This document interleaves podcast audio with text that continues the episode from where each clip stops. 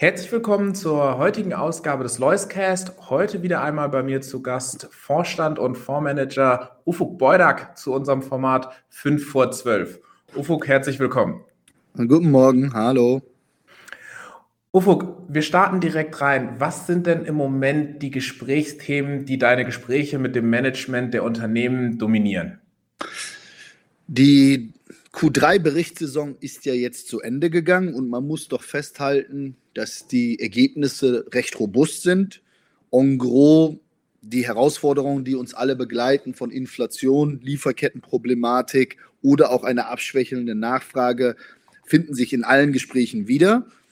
Ich würde allerdings resümieren, dass die Q3-Berichtssaison recht okay war. Der Ausblick für Q4 und das nächste Jahr zum jetzigen Zeitpunkt noch nicht so negativ sind, wie man es vielleicht vermuten mag, so dass doch eigentlich die Situation recht okay aussieht.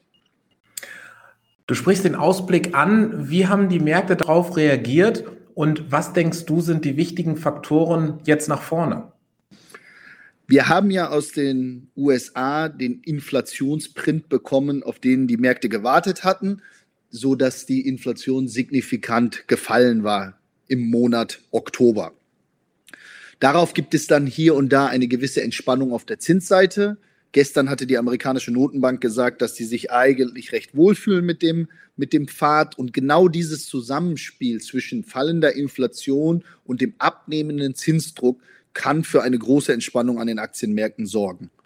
Zum jetzigen Zeitpunkt ist dann das Wichtige, wie entwickelt sich der Konsument in 2023? Und da ist dann vielleicht auch die größte Herausforderung zu sehen, ob das verfügbare Einkommen und die Sparraten dazu reichen, doch recht gut zu konsumieren. Ja, du hast in der Vergangenheit oft angesprochen, wir brauchen diesen positiven Inflationsprint, wo man halt eben diese Verlangsamung sieht. Die Reaktion war wirklich sehr, sehr stark. Gleichzeitig haben wir auch, auch, oft über das Thema Bewertungschancen Europa und auch gerade die zweite, dritte Reihe gesprochen. Ist jetzt der richtige Zeitpunkt, um hier aktiv zu werden oder muss man weiterhin ein wenig vorsichtig sein? Also wenn wir davon ausgehen, dass dieser Pfad, den wir jetzt einschlagen mit fallender Inflation und abnehmendem Zinsdruck, ist die Antwort ganz klar ja, weil der Bewertungsabschlag sehr hoch geworden ist. Das heißt zwischen den mittelständischen Unternehmen und den, den größer kapitalisierten.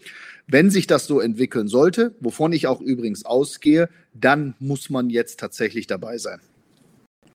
Deine Handlungsempfehlung ist also nach und nach einzusteigen oder doch ruhig schon, äh, sage ich mal, den ganzen Fuß ins Wasserbad zu setzen? Wir wissen ja, dass die Investoren in der Regel jetzt im Moment noch Cash-Reserven haben. Es scheint aber so, als wenn so wirklich die Konfidenz, jetzt was zu ändern, noch nicht so ganz da ist. Wie, wie beurteilst du die Lage und was könnte da vielleicht auch nochmal ja ein wenig ein Schritt in die richtige Richtung, für einen Schritt in die richtige Richtung sorgen?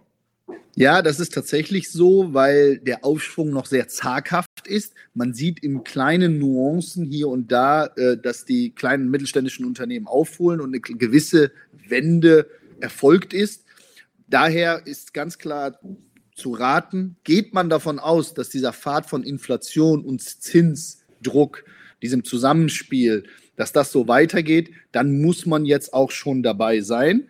Äh, aus Konservativitätsgründen kann man das natürlich so strukturieren, wie das einem passt.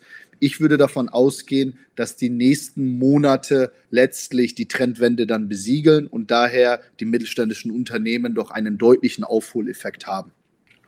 Zum Schluss, wie immer, deine Überraschung der letzten Woche. Also hier muss ich sagen, Saudi-Arabien gegen Argentinien. Das war, das war tatsächlich, äh, die Argentinier haben ja in der ersten Halbzeit vier Tore geschossen, drei wurden aberkannt und haben das Spiel dann 2 zu 1 verloren. Daran schloss sich dann Deutschland gegen Japan.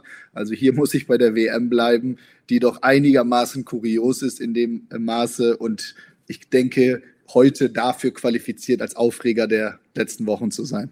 Vielen lieben Dank, Ufuk, für deine Einblicke und bis zum nächsten Mal. Bis zum nächsten Mal. Tschüss.